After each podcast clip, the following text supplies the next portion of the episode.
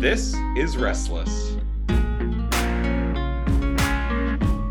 Welcome back to part two of our episode reviewing demon hunting from the rise and fall of Mars Hill. You need some kind of like spooky music to bring us in for like, you know, for Restless Demon Week. I, I will I will certainly look up and also, we shouldn't call it Restless Demon Week. We are we are not a fan of demons. I want to make that very clear. that is true. And we are not a fan of the kind of demon hunting that has been described so far in the rise of Fall of Mars Hill, episode eight. So you're you're with us. You know what we talked about last week. We were talking about episode eight, where they discuss Driscoll's deliverance ministry, where they discuss uh, the problem, the things that seem problematic about it. And when you come to the end and you hear his process of this demon trial, when you hear what he describes discernment as, which is being able to see grotesque, even sexual sins, right? We are of the conclusion that it was all extra biblical. But what I think, um, there was a lot of issues in the episode. Let me run, let me just read the thesis of this episode one more time to explain where we're going. So, the Deliverance Ministry at Mars Hill by Mark Driscoll was a powerful ministry in a secularized time for people who wanted to an experience of God. This supernatural ministry was another venue for him to accrue power as a leader and display his prideful and patronizing views of women. So, where they leave us after we walk through all this stuff about the deliverance ministry, I think we are left with actually a really big issue. And this is what I think Christianity Today felt like they had to solve. It's that what they call into question de facto just by just by engaging with these ideas on this level is doesn't this call into question all deliverance ministry all uh, of deliverance ministry practices all of or a lot of this kind of care the charismatic renewal? And they bring in sam storms who is a famous charismatic calvinist part of the yrr crowd to come in and answer these questions. So, Pastor Michael, where we left last week is you explaining um, why we couldn't necessarily have, um, why they couldn't just say, why this wasn't a red flag when Driscoll described these visions. Yeah, why was it that all so many people platforming him, bringing him to their conferences, desiring God, together for the gospel, uh, or not together for the gospel, the gospel coalition? Was he ever at together for the gospel? I don't know. Um, wherever he was, right? Like he was a big name in all of these uh, new Calvinist circles. And uh, at the same time, these kinds of clips were out there. Yep. People were sharing them. People like John MacArthur are sharing them. So, like, you know that this is happening. Right. Um, why is it this wasn't a red flag? Um, what we came to uh, think anyway, what I think, and what you agreed with last week was that this was because um, within these circles that accepted the very idea of the charismatic gifts. There, there were no um, like lines drawn as far as what is and what is not acceptable within the charismatic gifts. Um, there was no clear definitions because we have to say it could, right? A, a, a, a notable feature of how this is often practiced is not being able to say yes or no to really anything. That's right. You have to leave things open, right? Because otherwise, you're potentially um, stopping the spirit of God from operating how uh, how he wants to. And so, um, and this is a common trouble within uh, you know charismatic movements. And so, anyway, if that's the case, then you can't you can't say this guy who's defended us, who's been like a part of what we're doing. You can't say, oh, well, now when he's saying that these visions are just a little weird, I can't tell you that's wrong. Right. Because really, it's all based off of subjective experience. It, it is a position that appears to literally try and insulate itself from discernment, which is concerning Yeah. because that shouldn't be. Right. Um, the other the, the other point you made is, and that this is why instead of interacting with these very interesting questions that I, I believe anyone should be left with listening to this about Driscoll's discern uh, uh, deliverance ministry, these kinds of questions in general, the the kind of alliance I think you see at in general with evangelical with these kinds of ministries, even if we're not really going to participate. Instead of asking those difficult and I think interesting questions, and the questions I think the way Driscoll acted actually causes us to act, we had to make this about women. Yeah, This was fundamentally because that is something we can say none of us are like that. yep. And so what they do is at the end of the episode, they bring on Sam Storms to represent a, a more mature, a more healthy version of charismaticism than Driscoll had. And so what we are going to ask today, Pastor Michael, you're already you're already giving me the face. Uh, is- We've already talked about this. we've Well, already talked about this. We're gonna enjoy this. We're gonna all enjoy it with all of you listening. We're gonna enjoy last week was really heavy. This we, we'll probably enjoy this because we are going to ask ourselves as we look at this if this is the meme from The Office where it says find the difference between these two pictures, and if at the end we have to conclude they're the same picture. So Sam Storms, um, so he's invited because he's a Calvinist. He's so he's supposed to be conservative, and he's also a complementarian, right? Because we have to talk to someone about these issues of women. So let's start listening to some of these clips from Pastor Sam Storms. of the International House of Prayer. But in the 80s, he planted and pastored a church called Kansas City Fellowship. In 1990, after building a relationship with John Wimber, who you'll remember from an earlier episode, and we're going to invite him to come and minister. Now, come, Holy Spirit, and whammo! the Spirit of God comes. the church joined the Vineyard movement and changed its name to Metro Vineyard Christian Fellowship. It was around that time that there was a significant outpouring of charismatic practice, with a variety of leaders involved, including Bob Jones, Paul Cain, John Paul Jackson, and others.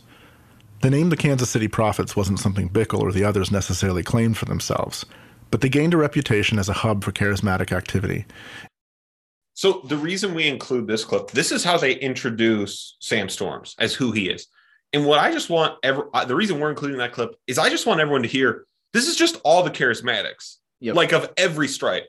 The Kansas City prophets, like these are like this is bad. Like this is not like well, Wayne Grudem says these gifts probably exist. Like these are these are barking in the spirit. Yep. This is you know yeah, this is- rolling around like the like the the extremes that you think of, right? Yes. Like the extreme, really wild stuff that you can think of. Um, being drunk in the spirit, like that's all happening here. And if the point is saying, if he's trying to establish his street cred as a real charismatic, yeah, Sam Storms is a real charismatic, right? They're right about that. If if the potential thing they're trying to like display is Driscoll's practices were more extreme than theirs, that's not true, even a little bit, yep. even a tiny bit. Yeah. uh, based on all the names that we've just walked through. Like this is extreme stuff. And this is how we're introducing Sam Storms. So so Sam Storms is a real charismatic. And and this is the question is can he differentiate what Driscoll was doing from whammo the Holy Spirit's here, John Wimber. So um let me get let me get the clip where he begins to speak. We're hosting a conference, and um, I was kind of uh, in charge of it. And someone came to me and said, "Sam, there's a lady behind the sound booth uh, doing incantations and chanting, and I I think she's worshiping the devil." I said, "Well, okay, let me come take a look." I, I went over there. They were correct. She had created some sort of little altar, and she was. Um, um, doing all sorts of incantations, strange gyrations, and, and so I said, "All right, well, I'll I'll keep an eye on her." Well, about five minutes later, uh, let me keep it. Let me What? keep, I'll, What does that mean? Keep an I'll- eye on her. I better Uh, provide some oversight to this Satan, Wait. Satan worship. is it so? This is at a conference, right? This is like Yeah, a prayer yeah. conference, or you know, like a revivalist type It's conference I'm that they sure. do. Yeah, It is interesting, right? That you know, it's often noted. Oh, you know, the the charismatics, uh, you know, they because they believe in these things and practice these things, they attract this. I'm like, I actually think there might be more of a like, I'm interested in these things, kind of an overlap, right? Like more than like uh than uh well because they're comes out because because they're they're they're, doing spirit. they're actually doing spiritual warfare these things come up like no i think there's like an an overlap of people This- just like so this is actually something that you know we've talked uh, on this episode that you know maybe people in like a seattle were seeking some kind of spiritual experience because of the secularized kind of world and i actually think that when we're dealing with the west coast particularly um, you actually have a hub of like spiritualism and new age thinking even up uh, in the pacific northwest although it's less so than maybe Yeah. you know in the south um, and Southwest especially has like major hubs of these things. So, um, but I I want to say that there's probably some of that too, right? Like Yeah. there's an overlap of people, like you're saying, that are interested in these things anyway, and kind of move in those streams. and and yeah, and this is just the fact that you do not ever get rid of the spiritual, even if you try, even if you think you Yep. can. The transcendent always comes back, and when it does not come back in a God glorifying way, it obviously is coming back in a, uh perverse way. So let's let's hear how he engaged. um, she comes walking toward me and i don't know how else to explain it i've tr- for, for people who've never experienced this it sounds really weird because it is really weird um, but all i know to do is to give an honest account of it i felt this wave of dark energy that just engulfed me um, and somebody who was there who was feeling the same thing had the wherewithal to grab me by the arm pulled me aside as I as I moved farther away from this lady. It began to lift, and I kind of regained my senses. I had never experienced anything like that before in my life. Three days later, it's our prayer meeting, our weekly Monday morning prayer meeting. My wife was the receptionist at the church. I'm in the prayer room with about 30 or 40 other people. And this lady So again, we'll we'll see what happens at this prayer meeting. Again, of course, what validates the definite understanding that there is something spiritually dark going on. A dark feeling of energy. Yep. And even he says, like, this is hard to explain. Yeah. It's hard to explain um, unless you've experienced it. This is hard to explain. And let me just say, so far, this is pretty much indistinguishable from what the kinds of things Driscoll Yep. is saying. Yeah, you'll notice even when Driscoll's talking about uh, much of his experiences, he has to use very uh, colloquial language. You have to use very vague language. Um, and I will say um, that I think that that does not necessitate that it's false or wrong Right. uh, because there are strange things that happen in the world. There's strange things that happen spiritually speaking Mhm. that we cannot necessarily get like a for sure definitive Right. like here's what was going on we can't always define it Right. and so um, we don't want to be so rationalistic that we deny that because you can't define it well without being vague therefore this couldn't have happened That's or right. something like that what what we want to say is not that there aren't times where you have unexplainable feelings that there aren't even possibly supernatural uh kinds of experiences that like only make sense in a in a world governed by supernatural or that the um this that that That- there's a, like an invisible spiritual realm Yes. around you and something is happening that you can't necessarily fully explain Right. from the physical we we don't want to say that we want to say that to make statements about it because it's invisible because it is not accessible to us you must those all those statements must be bound and governed by scripture right that's what we're that is the the general point we're saying And also, what we're trying to do here again is to verify how different is Right. Sam Storms from Mark Driscoll. that's right lady walks in, and I mean the most horrific stench you can possibly imagine. And it wasn't body odor, trust me.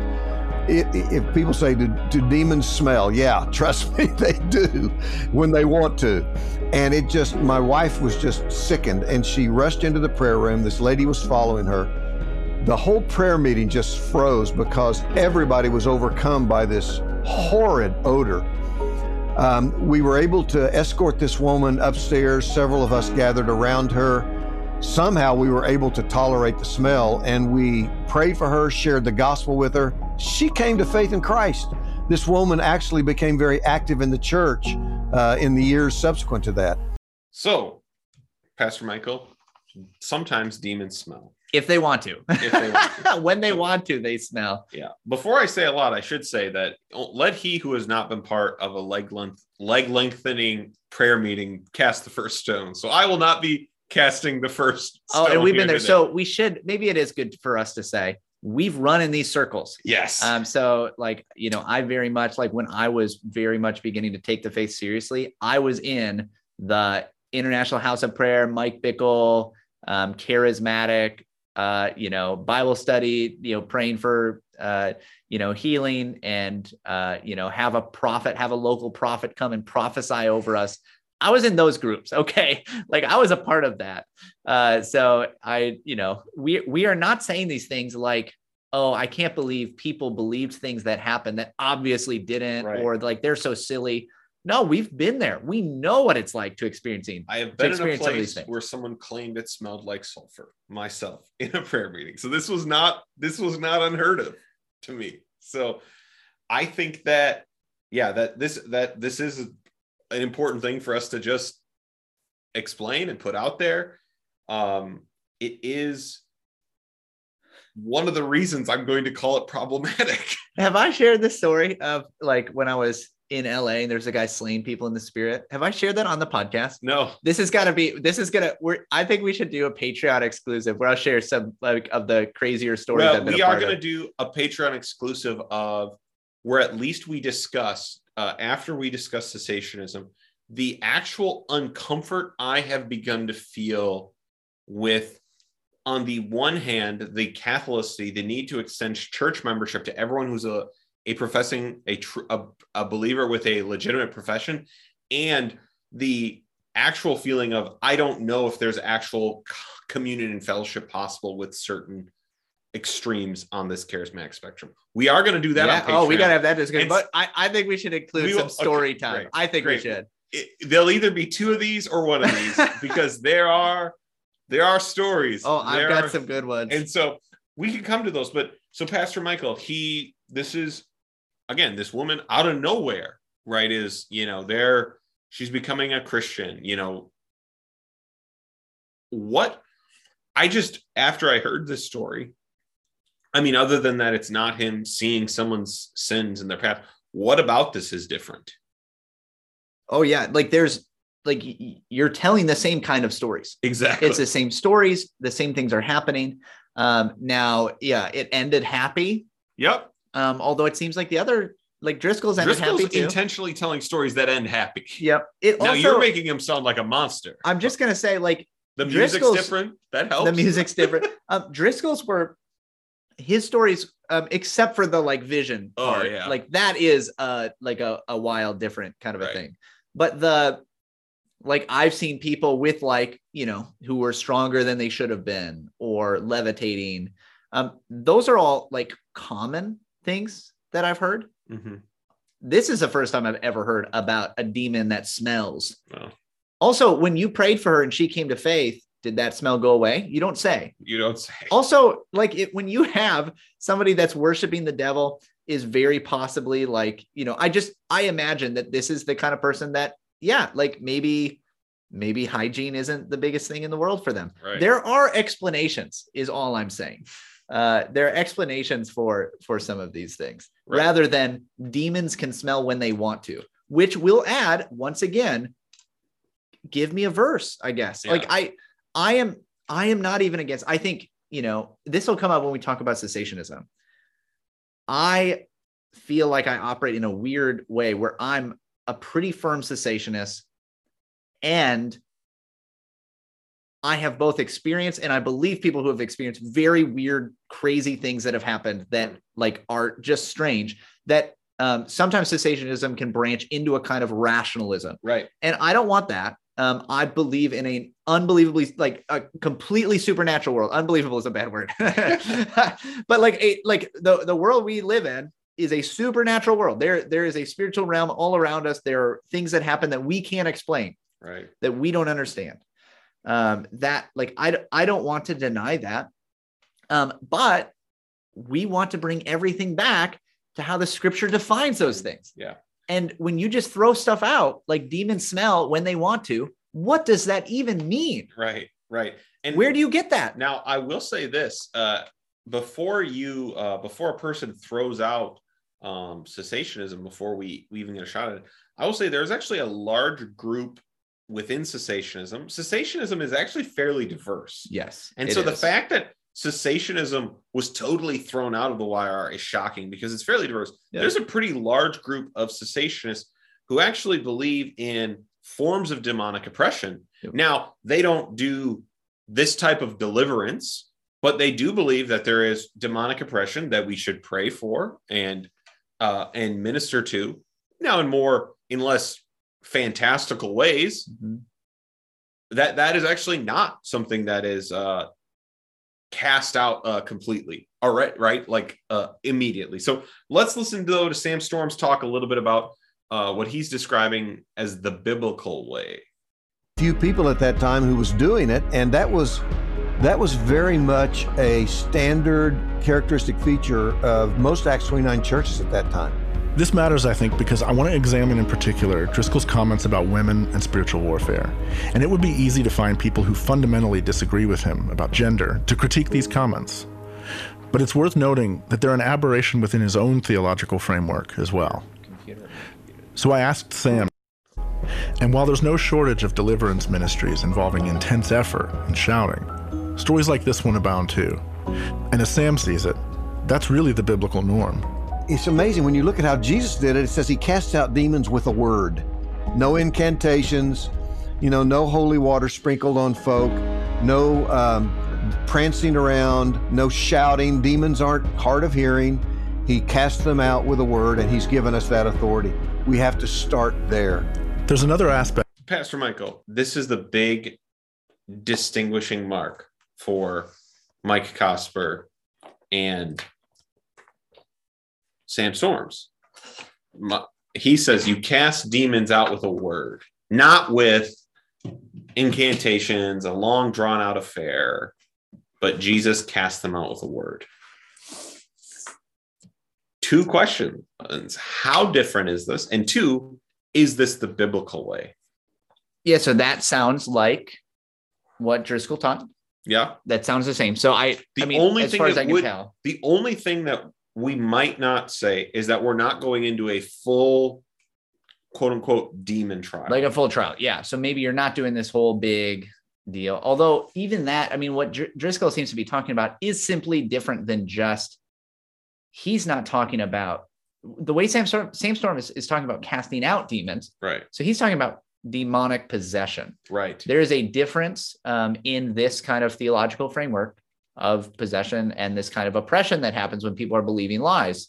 But even in in the Sam Storm story, what we get is they were at this prayer meeting and you know they all have to like pull her aside, right? Like there's more than just, ooh, I think this Yes. if there's if there's They satanic have her come power back, here, they bring her up, they Yeah. pray for her. So it's not just if there's because I think a, a prayer of if there is satanic power here, Lord, I pray against it in Jesus' name is a pretty much fine prayer. Yeah, right. I literally have prayed, and maybe Yeah. not those exact words, but Yeah. very similar words, very often in our church on I- my own. if that is a a a that is a, a pretty normal prayer again i don't think that's what he's describing and i think he's describing something a lot more similar even this idea of a woman walks into our revival and is worshiping demons i mean is your is your worship so indistinguishable from spiritualism that like a person feels like they can do it Just and join in. you're like i guess i better keep an eye out on what's going yeah, on back here in the that corner was so weird. Where he thinks like, yeah, what?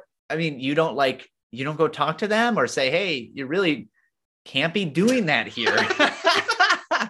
you know, like, um, hey, we're having a revival. Could you not worship the devil in here, please? we want to be really welcoming yeah, what's going on? It's just so weird, is what it is. It's again, it lacks definition. It lacks like the discerning, like drawing of lines. There's just no like concrete. Give me something concrete again. Now, at the end here, he does start talking about, well, look, this is how Jesus did Right. it. So therefore, this is what and and what's interesting is so he actually a lot of what he is speaking against is the catholic exorcist practices that actually have a very long history and pedigree um and that there have been books written about and obviously famous movies made about that are based on uh, priest testimony. And he apparently feels comfortable calling those practices into question, which is interesting. I don't know. Do you think that's what he's talking about? I, I feel like I well, mean, so saying he is holy part. water incantations. He did say holy water incantations. I guess you're right. I, I took him to, especially when he's like talking about like shouting, getting louder, those Yeah, yeah. of I think they're. I, took some of that to mean even his own like critique of some of the charismatic I think. I think that's included. I think Yeah. both are included. yeah. I think you're right. That's that's true. And so, if both of these things are on the table, then certainly what he's doing, I have the right to question that, right? Yep. And and again, what does Sam Storms uh what does Sam Storms do with that? I don't know. And that's because in 2008, when he planted Bridgeway Church, he planted with Acts 29. And he chose Acts 29 in part because he shared so much of Driscoll's theological vision.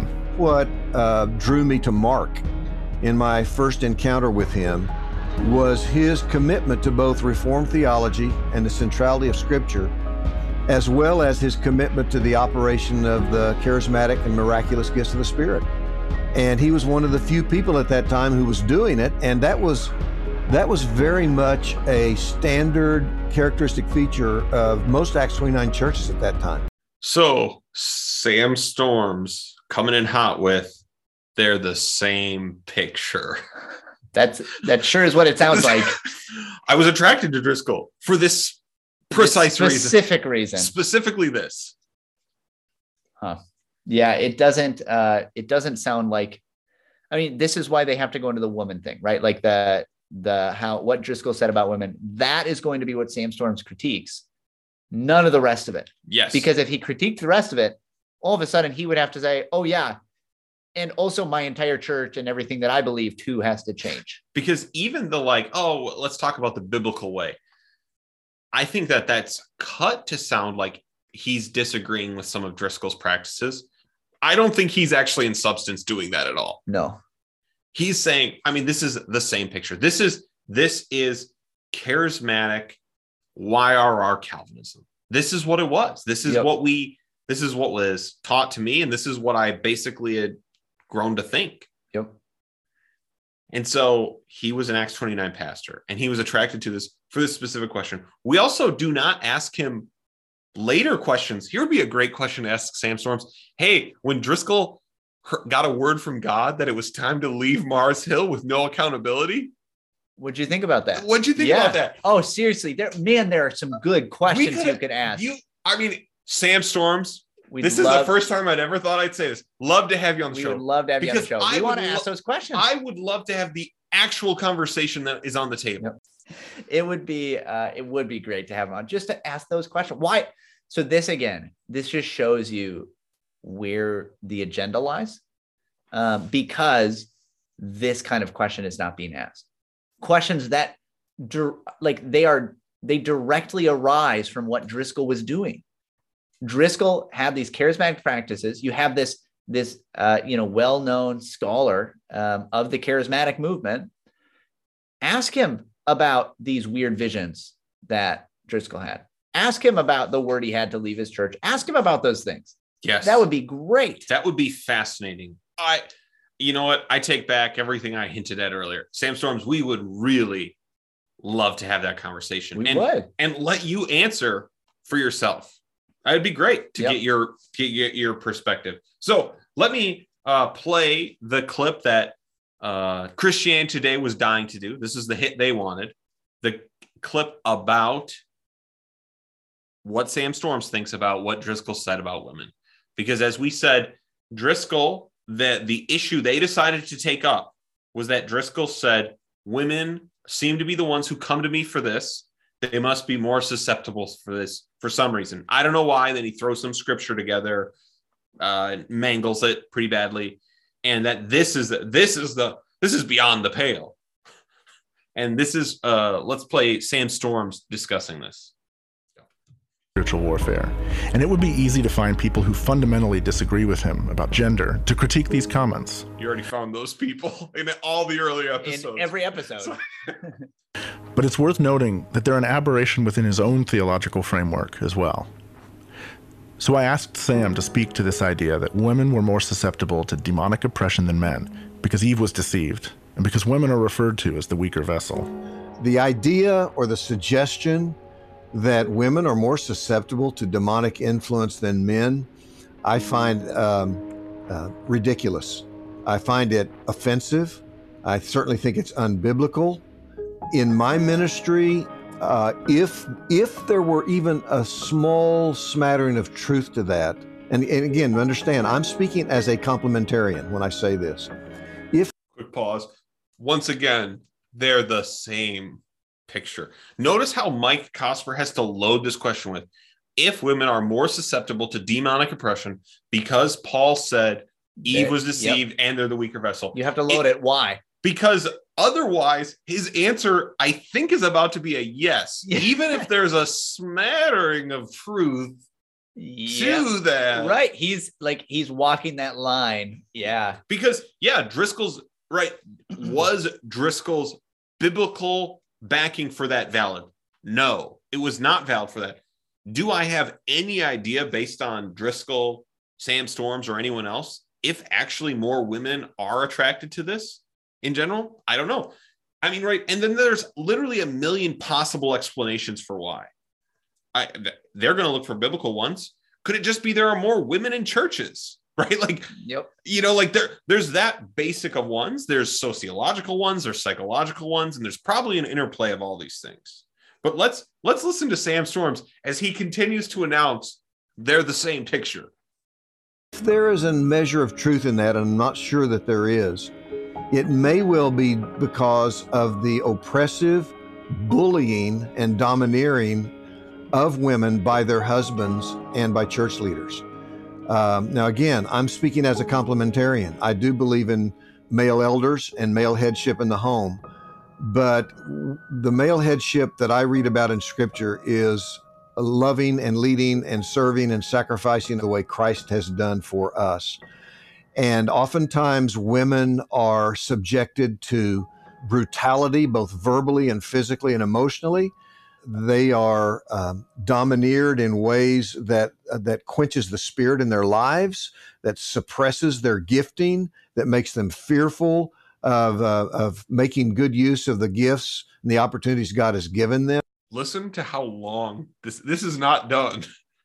Yeah. How much he has to qualify everything he's doing. So what a what a weird answer, right? like what a weird way to go with this. So so after saying it probably isn't true, let me offer a very extended explanation for why it is the case. For case. why it is the case sometimes. And it's because of men. Yeah. uh, it- when it does happen to women, it's because of men. It's because their husbands are abusive, um, And- and, that's why. But even if that's the case, the answer is yes, women are more susceptible to this because of uh, certain kinds of sins that are perpetrated against them. Um, so actually, like I, I can't believe I'm going to do this. Uh, I know this is the this is why this is rate this is why No. it's good radio. Yeah. Well, so Sam Storms is actually just saying, yes, they are more susceptible because they're the weaker vessel. Why is it that women Oh, are no. like, you know, why is it that women are more susceptible Sam Storms, to? we still want you. We do, but but like, isn't you are he, saying that. isn't though. he? That's what. Oh, he, yeah, that's what it sounds like. I'm not saying this is what I think the weaker vessel means.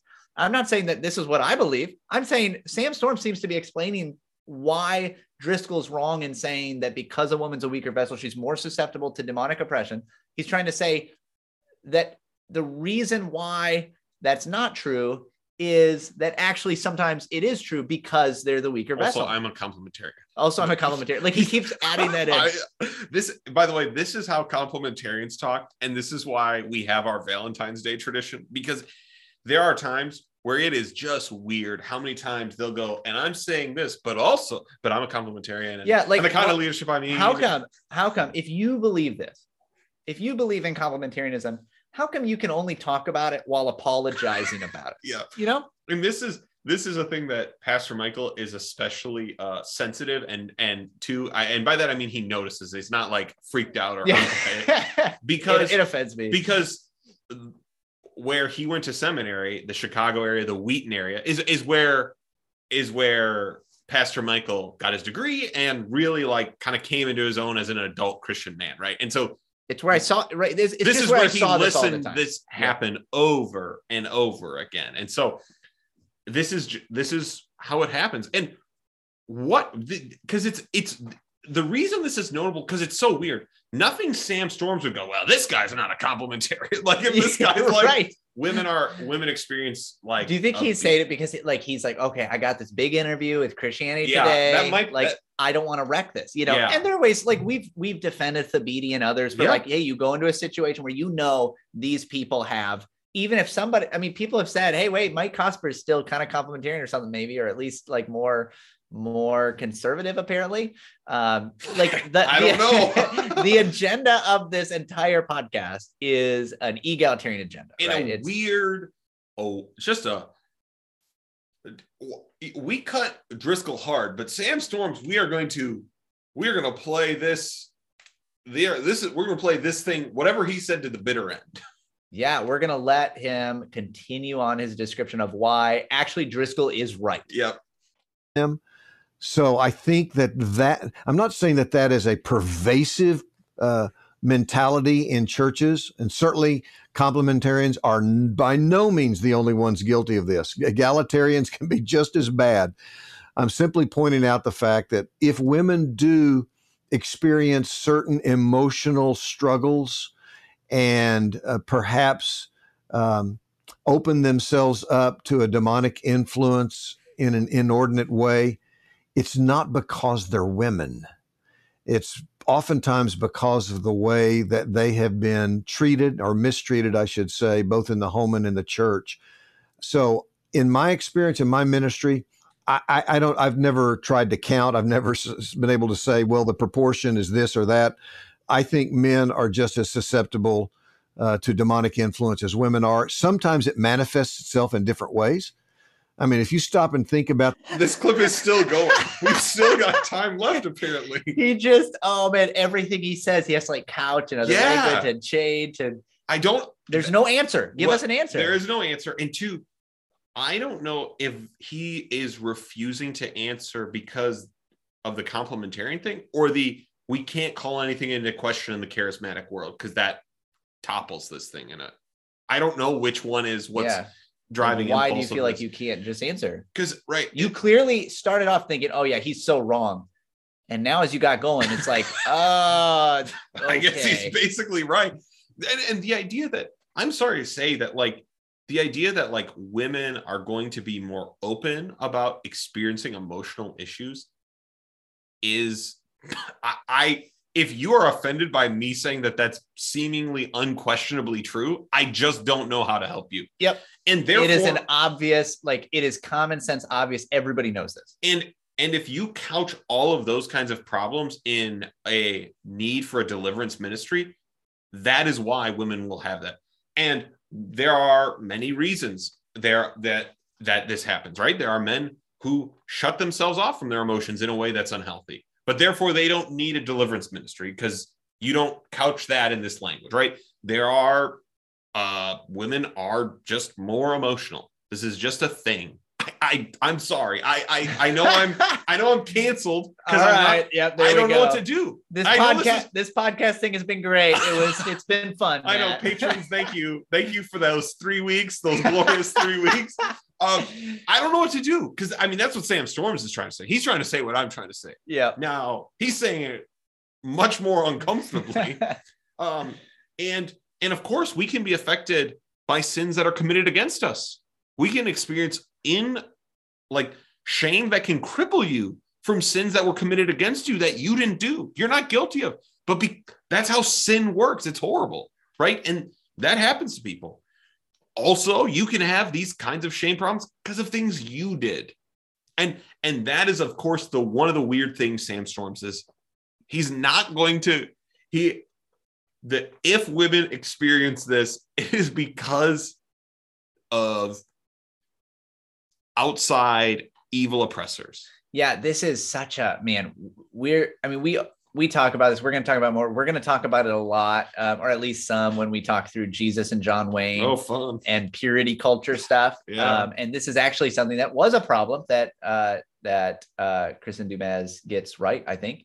Um, but like there's this weird like within uh, certain complementarian sectors within uh, like the purity culture stuff there is this weird thing where you have to con- i think it comes out of a desire to say, I don't want to blame the woman, Yes. um, which like sometimes comes out of like a desire. It's like, okay, as a man, I want to take responsibility, or as men, we should take responsibility.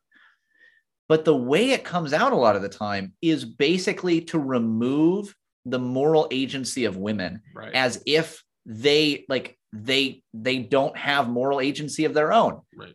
That in itself is really problematic. Dehumanizing. It's very dehumanizing and objectifying. and and this isn't to say that like because women have moral agency about they do and action their actions have consequences and all these things right what what it is trying to get around is that like hey if you are actually abused the fact that someone the fact that someone physically abused you that's not your fault right like like because there's that like the the cliche of the abusers you're making me do this right and they're fighting that very specific lie which is a which is dare i say it a demonic and It is. evil It's lie an evil demonic lie. Absolutely. right or you deserve this right Yeah. you won't you can't there's nothing better for you than this but the the the lengths to which this has been taken of removing women's agency and and and that is also a lie is also a lie and is also problematic and and sam's but again the big point here is is this is long this is i mean this is one of the longest clips of the show just letting a let i don't know why they just let this go cut this somewhere like help him out Help him. but i'm not going to help him because you didn't The number, the percentage of men who are addicted to pornography.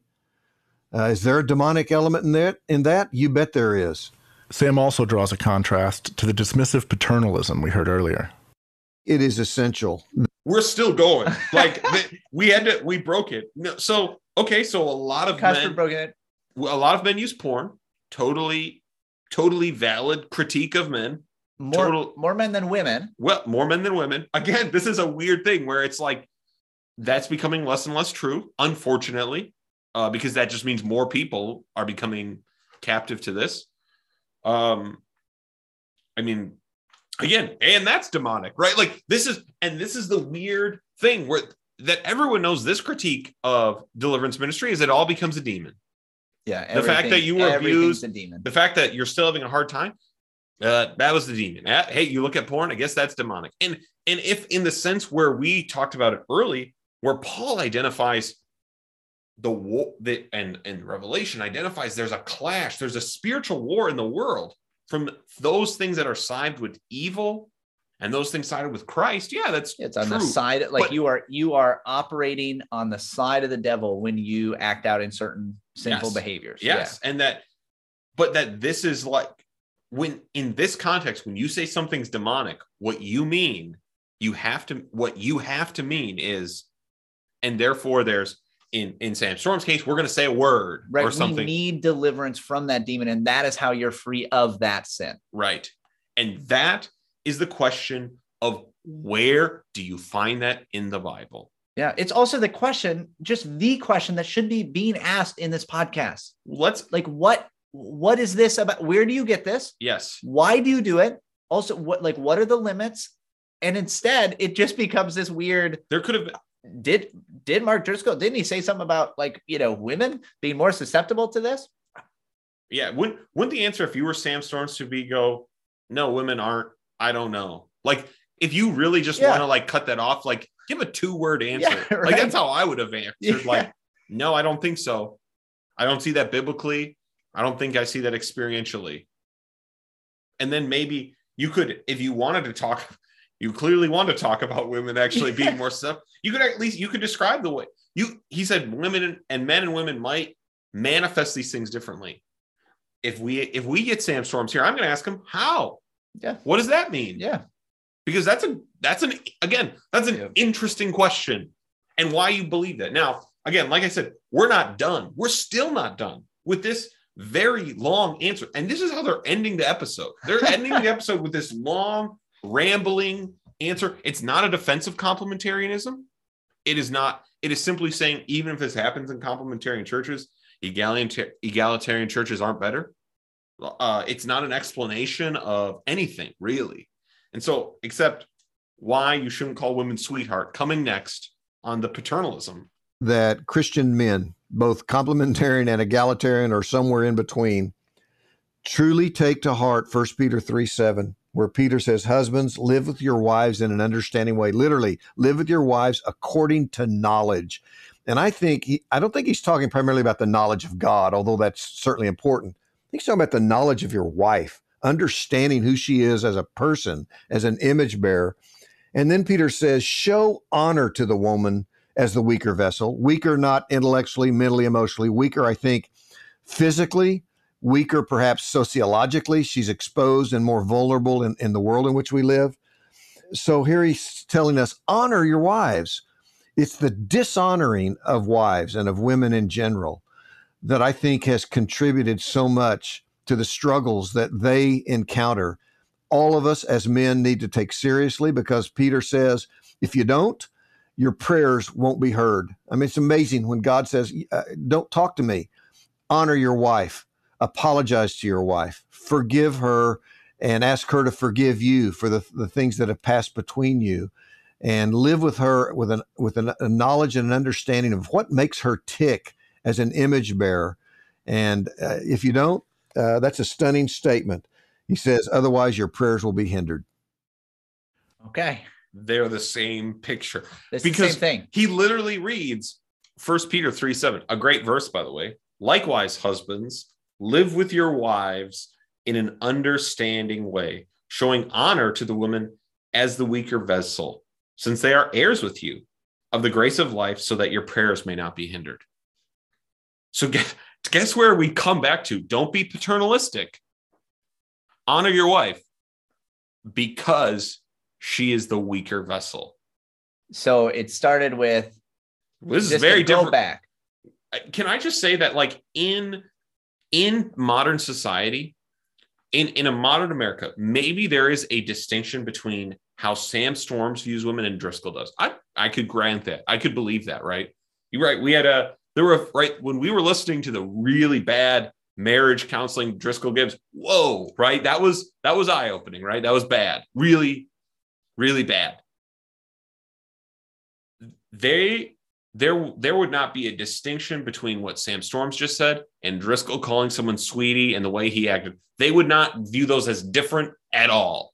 Those would not Like, be in, in the culture broadly. yes, Like that would not be separated. This Yeah. does not be separated at all. They would not view it as separate.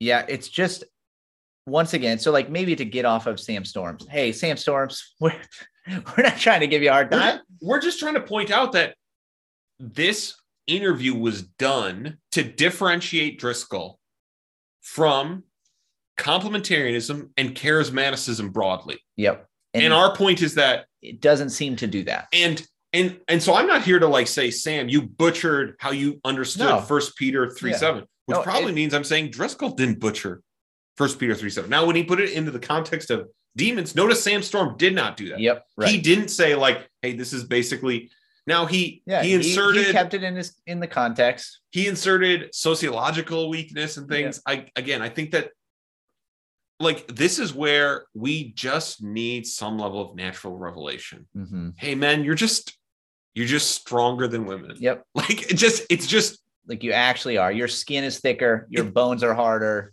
that is played out in almost every human society. Yep. This is just true. Yeah. And God demands you show them honor because on a non in the in the eternal kingdom in the spiritual kingdom they are co-heirs full Yep. inheritors with you That's right. therefore of the grace of life therefore you must treat them that way Yeah. why because you want to pray you want to be part of that that spiritual eternal kingdom then you must treat them that way or i will not listen to your prayers which is a horrifying idea Yeah.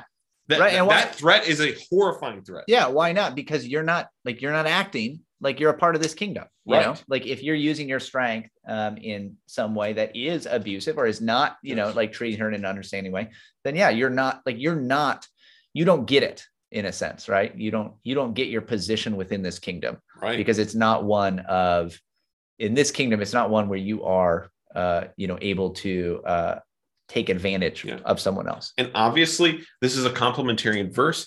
in that the gospel, though, does not apparently erase the distinction between men and women and the natural creational differences between them. So when the gospel comes, when grace comes, it doesn't mean that women can kick men three times their size down a hallway. Right. Like in every action movie that Right. you've seen in the last 10 years. No, those are probably real.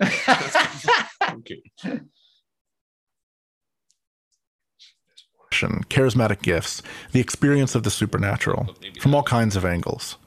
But regardless of your perspective, it's hard to look at the specific dynamics inside Mars Hill and not see them as an expression of pride and power. Driscoll's lectures on this are essentially one story after another in which he's the hero. He has the insight to know what's happening in people's heart. He's protecting women from abusive men. He can see the secrets people would rather leave in the past. He can draw out demons and cast them away. In a way, it's not unlike another expression of pride heard regularly in the earlier years at Mars Hill. I can read a book a day. I have for years. But it's one thing for a guy to talk boldly about how many books he reads, and maybe he did. But in the case of the demon trials, the stakes are so much higher and the claims of authority are so much more significant because the people who come to you are struggling and suffering. Here's Jesse Bryan, who was Mars Hill's creative director for almost a decade. We'll bring that clip in just to bring us back to this episode as we close out. That it is true that in in a with a charismatic leader and with a leader who can kind of claim this kind of supernatural ministry, it is this is a borderline messianic kind of power. Yep. And and this is why this is something I I kind of hinted at, and maybe now is the the appropriate time to bring it up. Is we see a lot of demonic activity in christ day, uh, in, in ways we don't see outside the Scripture. Now that doesn't mean obviously the Old Testament describes Satan active, right? Think of Job, even think of Daniel's visions, think of Revelations descriptions, right? So there are. This is me not saying demonic activity is stopped, right? Uh, the what Pastor Michael has been emphasizing that is often an and, and sometimes is an error that certain kinds of cessationists make of a rationalistic, hey, basically now things work naturally, is not what I'm saying. I'm not saying that there isn't an invisible spiritual realm that actually, in some ways, interacts. What happens in the physical realm matters in the spiritual realm. And I'll, and I'll give an example of that. But why is there so much and why should we be concerned when someone is claiming this kind of power with demons? Here's my answer. Why is Jesus casting out demons in his ministry? What does Jesus say he's come to do? He's come to bind the strong man. That there the authority Satan had, Jesus was coming to earth to take away, to bind it. And like his miracles are signs to his power as the creator, as the author of life, He's casting out demons this way to show his authority to bind Satan, which, as Reformed Christians, we believe is done. Are- Agreed? Are we? Is this normal, Pastor Michael? Am Yeah. I?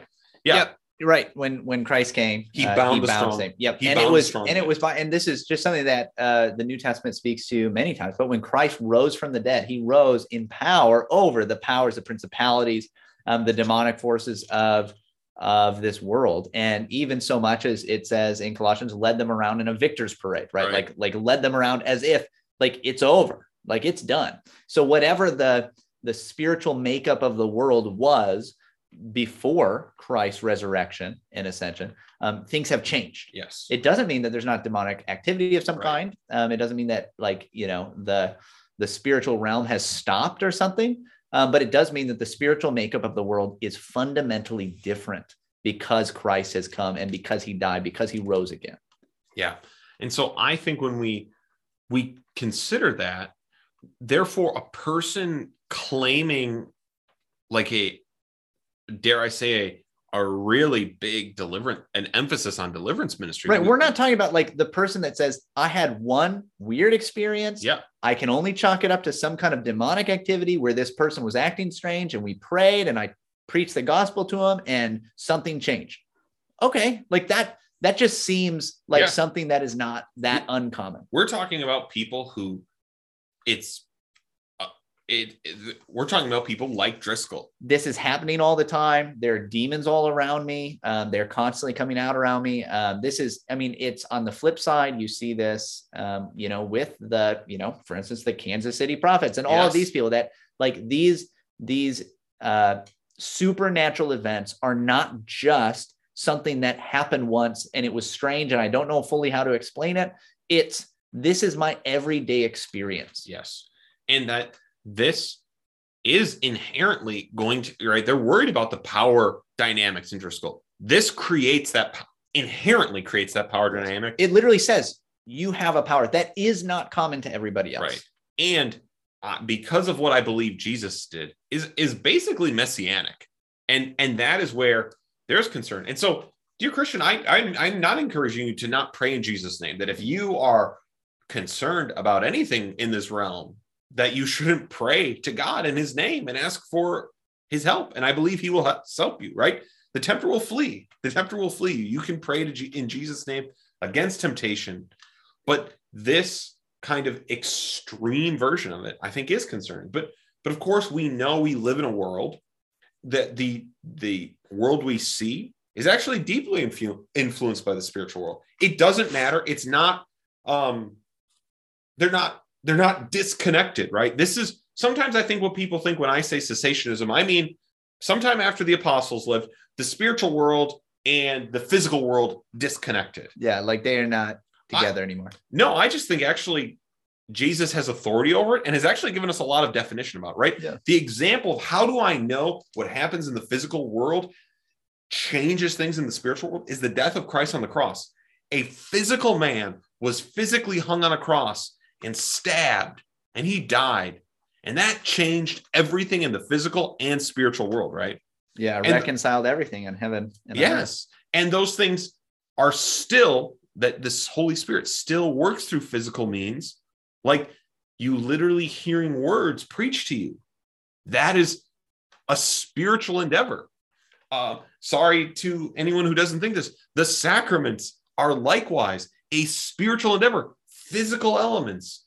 Now, not because the water has been given a magic property, near nor is the pastor preaching a magical incantation. The, the, the, the bread and the wine is real communion with the risen Jesus Christ. These things are still connected. Jesus just has authority over it. And and yeah, that, sorry, that's all I got. Yeah. Well, let me maybe uh, close to have something, uh, maybe, you know, with that, uh, you know, an added positive vision of what spiritual warfare then is and what it looks like. So this is at the end of the book of Ephesians. Uh, it will sound familiar to everybody. Finally, be strong in the Lord and in the strength of his might. Put on the whole armor of God that you may be able to stand against the schemes of the devil. For we do not wrestle against flesh and blood, but against the rulers, against the authorities, against the cosmic powers over this present darkness, against the spiritual forces of evil in the heavenly places. Therefore, what should you do? Should you start up a deliverance ministry? Right? Should you start up demon trials? Is that no? Therefore, take up the whole armor of God that you may be able to withstand uh, in the evil day, uh, that you may be able to withstand in the evil day, and having done all to stand firm. Stand therefore, having fastened on the belt of truth, and having put on the breastplate of righteousness, and as shoes for your feet, having put on readiness given by the gospel of peace. In all circumstances, take up the shield of faith with which you can extinguish all the flaming darts of the evil one, and take the helmet of salvation and the sword of the Spirit, which is the word of God, praying at all times in the Spirit with all prayer and supplication. To that end, keep alert with all perseverance, making supplication for all the saints, and also for me, that words may be given to me in opening my mouth boldly to proclaim the mystery of the gospel, for which I am an ambassador in chains, that I may declare it boldly as I ought to speak. The gospel and prayer, right? It's there it is. You have it right there, the gospel and prayer. And we pray that everyone will engage in that kind of spiritual warfare.